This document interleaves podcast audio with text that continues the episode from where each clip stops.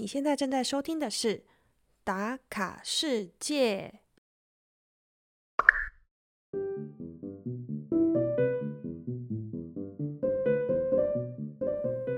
你是否像我一样，总是期待旅行的到来，但又觉得整理行李是一件很麻烦的事情呢？那些在日常生活中不起眼的小东西，却在背包客的旅途中扮演着不可或缺的重要角色。到底背包客的行囊都装些什么呢？这一集小月就要来分享自己踏上旅行时必备的十件神器。在这个实用小物的清单中，有没有哪一件物品是你认为一定非带不可的呢？若邀请你推荐三件不能不带、不带会后悔的物品，你的答案又会是什么呢？节目的最后啊，也有其他旅行爱好者的推荐清单哦，一起听听看他们怎么说哦。内容包含英文，不过没有翻译，哈哈。来吧，一起来和小月打卡世界，打开你的全世界。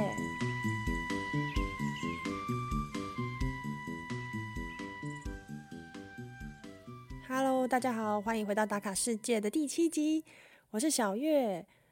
这一集我们来一点比较轻松的话题，主要也是想要穿插一些单元，聊一些比较像是我累积的一些旅游的尝试或知识。也许我的这些经验都可以对未来你想要旅行有更多的帮助。那当然，我在节目的最后，这次也会像上一集的单元一样，收集来自不同旅行者的一些经验谈，算是一个单向的交流吧。因为他们录给我之前，我是已经录好这一集了，所以我也不知道他们会讲些什么。那你们在收听的时候，如果有一样的想法，或者是诶有更多的 idea，都欢迎到我们打卡世界的网站或 Instagram 上面留言跟我们分享。我相信热爱旅行的我们一定会有很多很棒的交流。不知道你们对于上一集的最后那个小单元有没有什么样的心得？其实打卡世界最忠实的听众啊，就是小月的父母。他们在每一集上架当天就会把该集就收听完，然后给我及时的反馈。我觉得这也是我们在亲子相处之间的一个新的沟通桥梁吧。因为在我最开始创立打卡世界的初衷，除了是想把自己在这几年的旅行的经验和故事把它集结一起，不只是用声音，更是用文字去记录下来之外，我也是想说，我自己在海外的生活，我的家人其实不大清楚我都到底在干什么，所以我觉得通过透过声音的方式，透过说故事，或者是我表达的一些。心里的感受啊，就平常可能在视讯或讲电话，甚至用 LINE 打字的时候，都是没有办法去传达的。那这是一个很好的交流模式。所以我有时候在录音的时候，我都会想着，哦，其实我现在讲的故事也是在说给我的父母听，让他们知道我现在在海外的生活是怎么样的样子，然后过得其实很好，不用担心。怎么才一开始就这么感性呢？所以，对于之前我录的那个新的单元，我第一个问他们的问题就是：哎，你们觉得上一集最后要找人来这边分享他们的感想或他们的心得怎么样？啊，他们的反馈也是非常的正面，觉得对打卡世界有带来新血，就注入新血的感觉，蛮好的。可能一直听我讲话也会觉得，哎，有点厌烦吧。加上我有时候是在讲知识性的衡量，可能就比较没有像平常聊天这么自然，所以会有真正啊来自于不同人的声音，有点提神的效果吗？我是这样觉得啦。然后我自己在剪辑的时候，我发现我跟其他主持人比较不大一样的地方是，我好像比较少讲到“然后”这两个字，反而。最常出现的字好像是，就是其实是，或者是对。如果你们仔细听，可能会发现我真的讲了很多其实，或者是这这几个字一直重复。因为我在剪的时候，好像发现我只要是词穷或什么，我就会一直讲这几个字，然后我会讲很快，甚至是剪不掉，甚至让我在剪辑的时候就会想到以前自己在念国中还是国小的时候，非常的幼稚。因为那时候台上的老师不是上课也会有他们自己的罪词吗？那我跟我朋友就会，当时的同学啦，就会在台下就说：“我们来记正字标记，看老师到底讲了几个吼之类的，或者是然后什么的。”对，就在台下，因为怕上课太无聊睡着什么的，我们就会想这些很无聊的小游戏。在台下，就是老师在讲课的时候，我们在下面在那边记这些无聊的字。现在当主持人就会觉得哇，老师以前真的很强。还有我在收看一些访谈节目，我现在就会很佩服这些主持人，他们主持的功力，在及时的反应，还有包含谈吐之间，他们用的连接词啊、赘词很少有重复性的耶。哦，对我之前可能在第一季有提过，我是一个很喜欢打篮球的人，所以我在现在也会追踪一些台湾的职业联盟比赛，或是学生的篮球比赛。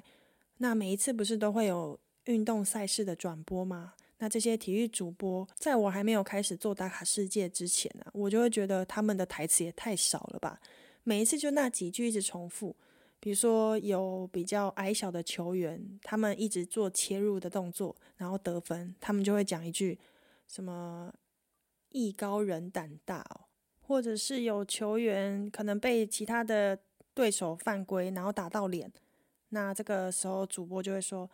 哎，不是说好不打脸的吗？”就这几句话，真的很容易出现在篮球的赛场上。那直到我开始做打卡世界之后，我就会发现，哎，其实真的很容易一直讲重复的话，而且他们是及时的播报，就是球员在做任何的反应，他们要马上就是跟听众或观众去做现况的转播。我觉得已经是蛮厉害的反应，很机灵了啦。反而是我们现在做这个 podcast，我们是可以做后台的剪辑，把多余的字剪掉，或是觉得讲的不够顺的，再重新录过一遍。所以，诶，真的没有亲自下去做过，真的不知道这个职业厉害和伟大的地方。Respect，但你们也不用听完我这样讲之后，又回去把前面的集数重新播放，看看我到底讲了几个，或者是其实是。这几句话不用帮我画政治标记了，我自己知道很多。那我会尽量的练习讲的比较顺，讲的比较少这些罪字。那也请大家多多包涵，我们一起进步，一起成长吧。那这一集主要是想跟大家分享，我在旅行前期准备行李的过程当中，我一定会带的十件物品。我自己个人觉得是比较重要，我在旅行当中时常会用到的东西，或者是功能性的一些物品哦。这些物品是我从在当背包客的时候就已经伴随着我一起旅行的过程。我觉得带着他们一起踏上旅途，会让我觉得非常的心安。即便没有用到也没有关系，但是如果真的要使用的时候，你会觉得哇，真是太方便了。当然，我在这个清单上面没有包含一定会需要的衣服啊、换洗内衣裤啊，或者是女性一定会带的保养品、化妆品，以及生理期会使用的卫生用品哦。这十项我觉得必备的物品，我称之它为背包里面的神器。但这些神器呢，在生活当中，其实我们都随处可见啦。只是你在旅途的过程，如果需要使用到它的时候，你会觉得哦，好险我有带这种感觉。那首先呢，我想跟大家分享的第一个物品呢，我觉得一定要很厉害，所以把它摆第一个。然后我是真的到现在，一直到现在旅行，即便我只是去三天之类的，像上次去捷克啊，我只有去三天，我也是有带着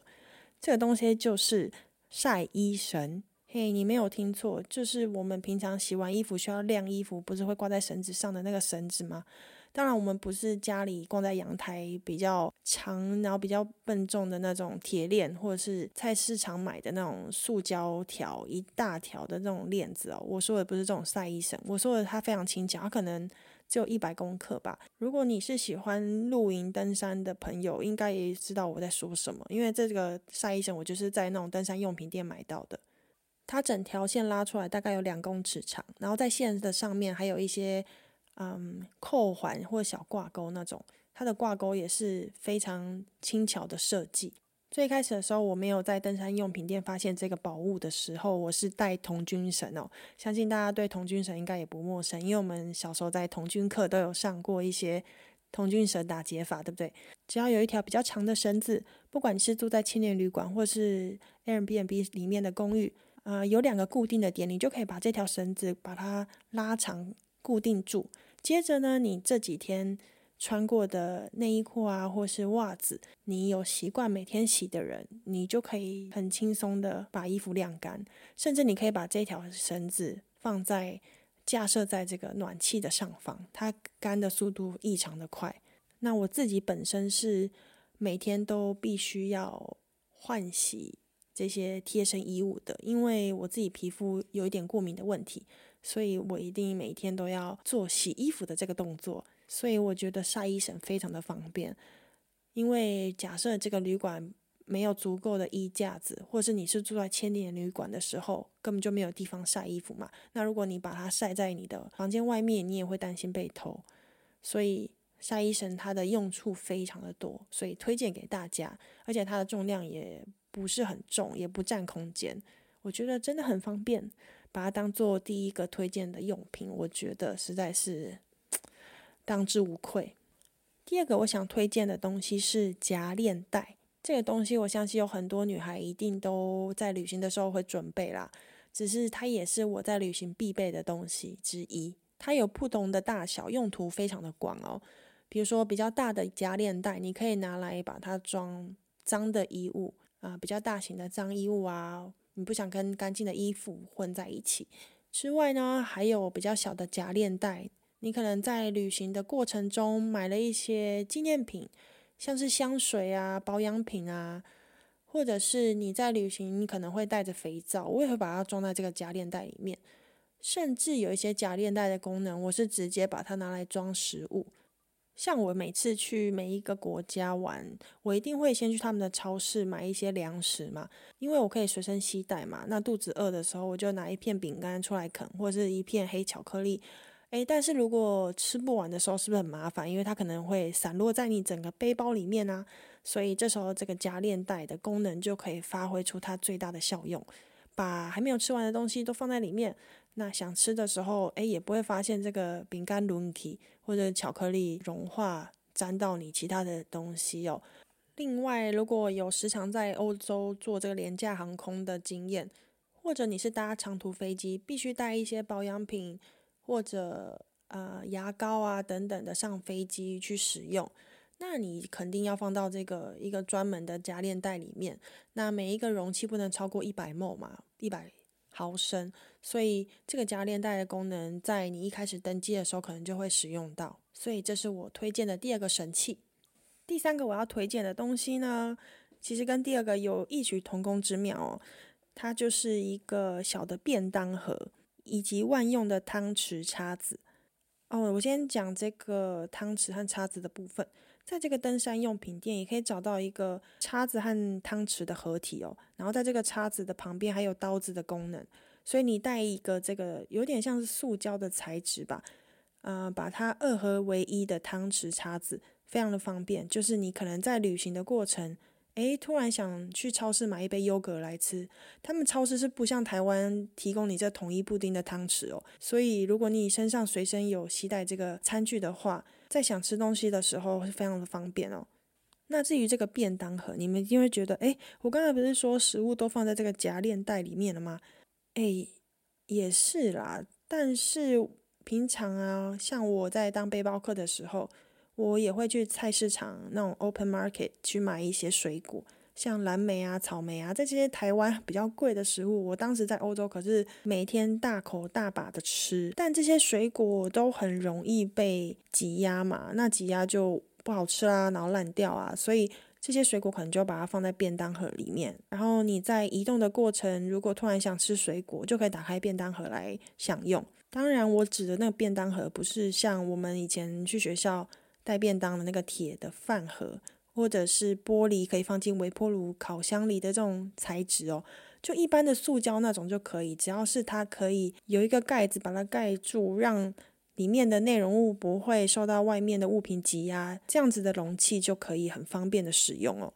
那体积的大小也不用太大，像我之前带的那个就是比手掌还来得小的一个便当盒，它真的只是为了诶不时之需的一个用途罢了，所以你不一定要有，但有了也无妨。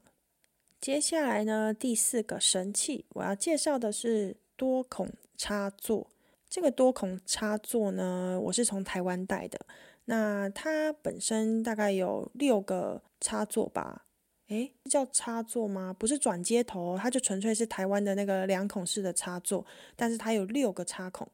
它跟延长线又不大一样哦，因为它的长度大概只有跟我们那个文具一般的尺这么长而已。主要是我们在充电的时候，只要在这一条六孔插座的。最终端插上一个转接插头，也就是说，我们整个背包只要放一个欧式的转接插头，就可以去充六座电器。否则，你想，如果你从台湾带了一只手机，又带了一副蓝牙耳机，甚至有人会带一些传统的照相机，那这些充电电池啊，或者是 GoPro 的电池啊，是不是每一个充电器都要再另外带一个转接插头？那可能你住 hostel 的时候，住这个青年旅馆，它在床头可能就只有一个插座，这时候你可能半夜还要设闹钟起来，哦，大概两个小时会充饱一个电池，那我再换另外一个插座，这样轮流去充是非常耗神又耗力的。所以如果你有六孔插座，你只要一个转接头，你一次就可以把这些电池搞定，然后一觉到天亮，听起来很不错吧？接下来第五个神器我要介绍的，我相信每一个人一定都本来就会放在自己的背包里啦。我只是想再强调它的功能有多重要哦。这个第五项物品就是拖鞋。这个拖鞋呢，不是一般的室内拖，它是最好是可以防水的功能，像是有名的那个巴西拖鞋啊，这种材质就可以哦。带拖鞋的好处有很多啊，比如说你今天是背包客。你住在多人的青年旅馆，那在洗澡的公共空间里，哎，你就不可能穿上你原本的布鞋去洗澡嘛，也不可能赤赤脚去，因为它一定不会是在大多数啦，不会在房间里面，你一定要走一段路才可以到这个公共澡堂。这时候你就穿着拖鞋去浴室，然后那浴室也是很多人使用过嘛，所以你直接踩在地板上也不是太卫生，所以拖鞋就变得非常重要。那另外就是。假设你不是住青年旅馆，你是住两人的公寓室啊，或者是饭店。虽然说他们在每一段住宿的空格期间都会去做打扫的动作，但终究不是自己的家啦，自己没有看到，也不知道他们怎么打扫的。那每一个房客你也不知道是从哪里来，加上现在又是一个疫情的紧张时间嘛，所以如果能够保持良好的卫生习惯。当然，有一个拖鞋隔绝大家都走过的地板，是不是比较安全、安心一点呢？好，那接下来我们就迈向第六个神器。第六个要跟大家介绍的东西哦，其实见仁见智啊。我自己是一定会随身携带的，就是呃两支笔，一支水性，一支是油性。那另外一支是麦克笔哦，黑色的麦克笔，这是我一定每次旅行必备的三支笔。前面两支比较普通的圆珠笔哦，它是我用来写明信片用的。那为什么要特别说明要带一个油性和水性的呢？因为现在有很多明信片，它输出的材质有点像是我们的照片的背面的形式，有一些啦，现在有一些国家我有遇到，这时候水性的笔是绝对写不上去的，所以油性就是在这时候使用。另外，随身携带笔也是一个很好的习惯哦，因为你可能在闯海关的时候要填一些表单啊，加上现在疫情期间，你可能入住旅馆的时候，旅馆都会请你写一些个人基本资料，以及你曾经去过哪里啊。那这些时候，他们可能会提供很多人使用过的笔。那如果你自己有带笔的话，诶，就减少交叉传染的机会。然后呢，要讲的是这个黑色的麦克笔。诶，其实我在背包客那一年呢，我带了大概三支黑色麦克笔。主要是因为我很喜欢画画嘛，所以我当时在可能旅行的过程中结交的新朋友啊，或是住的沙发客的主人，诶，我都会用黑色麦克笔画一个画像送给他们。那这黑色麦克笔还有另外一个很棒的功能，就是我当时啊也有做 hitchhike，就是搭便车的行为嘛。那搭便车很简单，你就是伸出你的大拇指嘛。但如果你想要让过程缩短、更顺利的话，最好是拿一个纸板，上面写一个你到达的目的地然后司机在远方看到他如果有顺路，他就会停下来载你嘛。那纸板你可能在随处啊资源回收厂都可以捡到，但是如何在纸板上凸显出你要去的那个目的地，然后我在大概远方一两公里就可以看到的话，这时候麦克笔啊就可以派上用场。所以麦克笔就我说不是每个人都会需要啦，但是它绝对是背包客的神器之一。接着第七个要带的东西呢，我觉得它比较适用于如果你今天是住在青年旅馆，或者是你身上真的在旅行的过程中会背一些比较贵重的东西在背包后方哦，那这个神器就非常适合你，它就是锁头。这个锁头不用太高级，也不用说哎一定要有一把钥匙才可以打开的那种锁头，你可以是密码锁，可能就很阳春的那一种形式就可以哦。因为呢，我在遇到的大部分的青年旅馆哦，他们在房间的配置除了有上下铺之外，还会分每一个床位有一个柜子，那这柜子通常是没有上锁的。那它有一个钩环，是你可以扣上自己的锁头，然后去锁自己个人的贵重物品。诶，有时候有些旅客可能就没有带锁头嘛，那你就可以去柜台去买一个锁头。这锁头可能三到五欧不等。那假设你的旅程是比较长途的，这时候你每一间都给他付一个三到五欧，这累积下来的数字也是非常的可观。但也是有一些青年旅馆是例外啦，他们在自己的柜子上面就是用那种。刷卡的模式，每个床位指定哪个柜子是属于你的，所以你要逼你自己的卡片才可以打开这个柜子。所以我说我介绍的这些神器，并不是每一趟旅行都会使用到，而是以备不时之需的概念。那另外也可以题外话一下哦，这锁头也可以跟上一个那个麦克笔呼应，因为假设你真的没有用到，那你旅行，比如说你到了巴黎。巴黎不是有一个非常有名的爱情锁链桥吗？嗯，你发现你的锁头没用到，你就可以在这个锁头上面签了一个自己的名字，然后再把它锁在这个桥上。那往后你假设有回到巴黎，就可以去找自己的锁头，这是减轻背包重量的一个方法。突然想到的啦，我自己是一直用同一个锁头，它现在都还在我家里的柜子里面。接着我旅行第八个必备的物品哦是。笔记本，那我自己刚刚有提到我喜欢画画嘛，所以我准备的笔记本是空白的笔记本哦。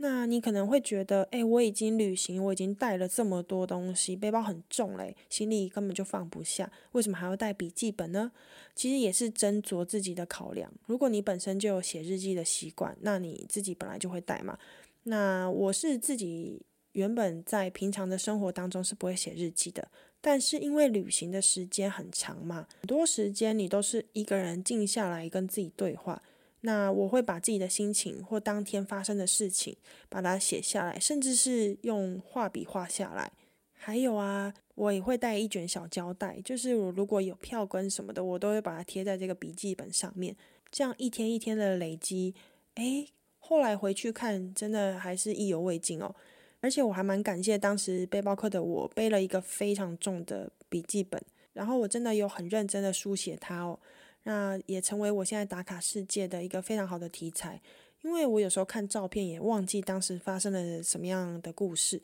我就会回去翻这本笔记本，再搭配着照片哦，就比较容易勾起当时的画面吧。我遇到的人啊，跟谁说的什么样的话，那我有什么样新的体悟啊？这些都是我如果当时没有记录下来，就很可惜，就可能就会忘掉了吧。所以还蛮感谢有这本日记的存在，所以呢，日记本才会被我列入这个十大神器之一哦。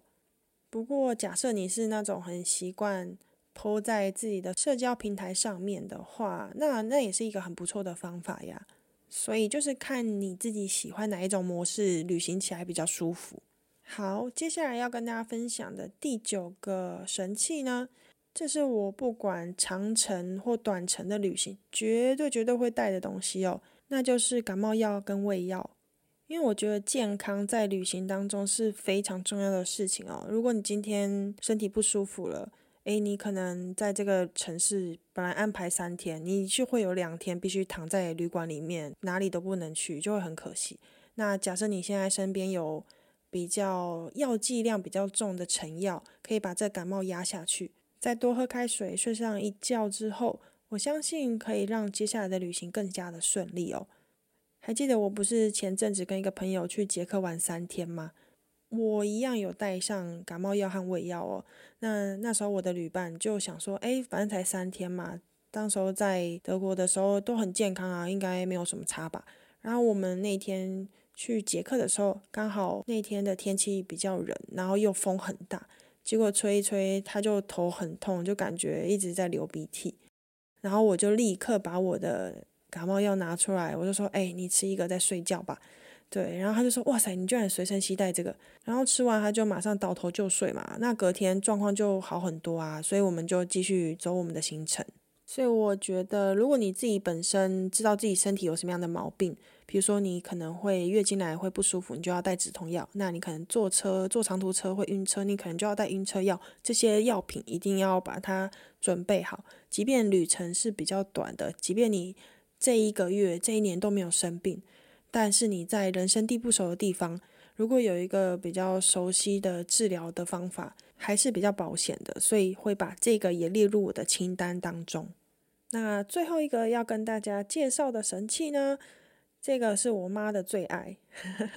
应该是说我当时在当欧洲背包客的时候，我是跟我妈妈借的啦，因为我自己本来没有，那我妈妈好像有一两个吧。因为她之前旅行就有用到，那这个东西呢，就是贴身的暗带，诶，它不是一般的腰包那种哦，它是那种很扁很扁的暗带，它是可以直接穿在你的衣服里面，然后绑起来，所以你在里面放贵重的东西，比如说钱包啊、护照啊等等哦，你衣服盖起来，小偷是偷不到的。所以这个神器呢，我会建议，假设你是一个神经比较大条的人。或是对自己第一次旅行不大有信心，很怕就是到比较乱的国家会被抢之类的，哎，这些暗袋可能就可以放一些保命钱，或者是你的信用卡什么的，都会有非常大的帮助。嗯，那我这十项神器都介绍完了，那我再来一个小小的总结，就我自己个人的旅行经验，包含我现在都会携带的旅行用品有哪十个呢？第一个就是童军绳或晒衣绳，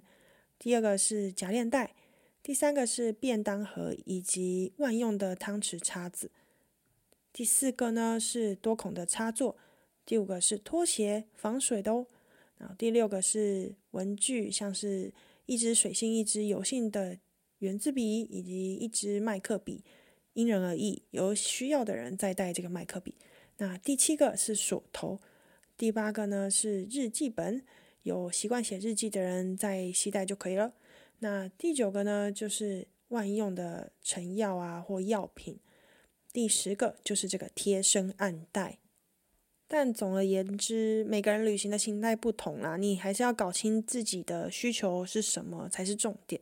那包含你可能会去多久啊，去哪些国家啊，以及你是跟谁去，这些都可以。啊，列入你准备行李清单的一项重点了。如果你今天是跟你的好姐妹一起去，那你们应该有很多东西会重复使用到，就可以大家平均分配一下，就可以减轻重量。所以有很多因素要列入考量啦。只是这是我必备的清单，不知道跟你的清单有重复了几样呢？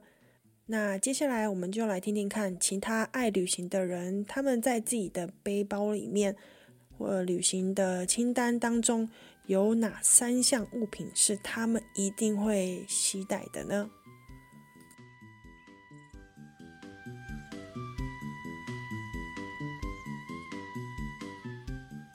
说到旅行必带的三个东西，身为女生的我，第一名绝对就是卫生棉啦。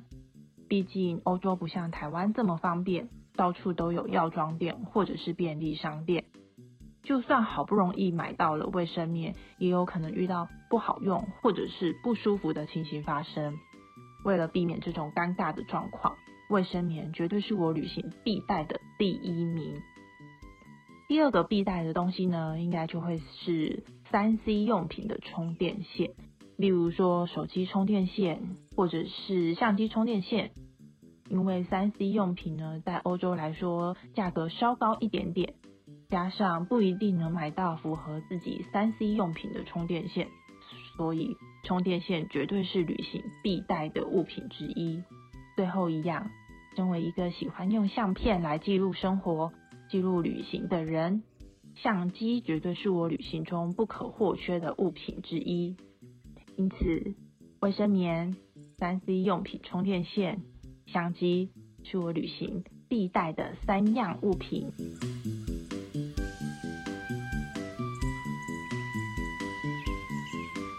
Um, hello, my name is Lisa, and I think if I have to say what are my travel essentials, I would say uh, everything what has to do with uh, sunscreen, sunglasses, and a hat for protecting me from the sun and um, strong light. I think that's one of the most important things in life because I don't want to get burned uh, because of the sunlight. And um, other thing I think is an essential thing when traveling is being able to put your um, clothing in a structured way in your uh, suitcase or bag. And I think that packing cubes are very uh, useful and very well designed and just simple. I think the last thing I would say uh, are flip flops. I think for hygienic reasons are indispensable. and also when you just want to uh, travel light and you don't have much place and you just need something uh, easy and light, you just wear those and they're uh, mostly very comfortable. I think those are my travel essentials. Um, yes, thank you for listening.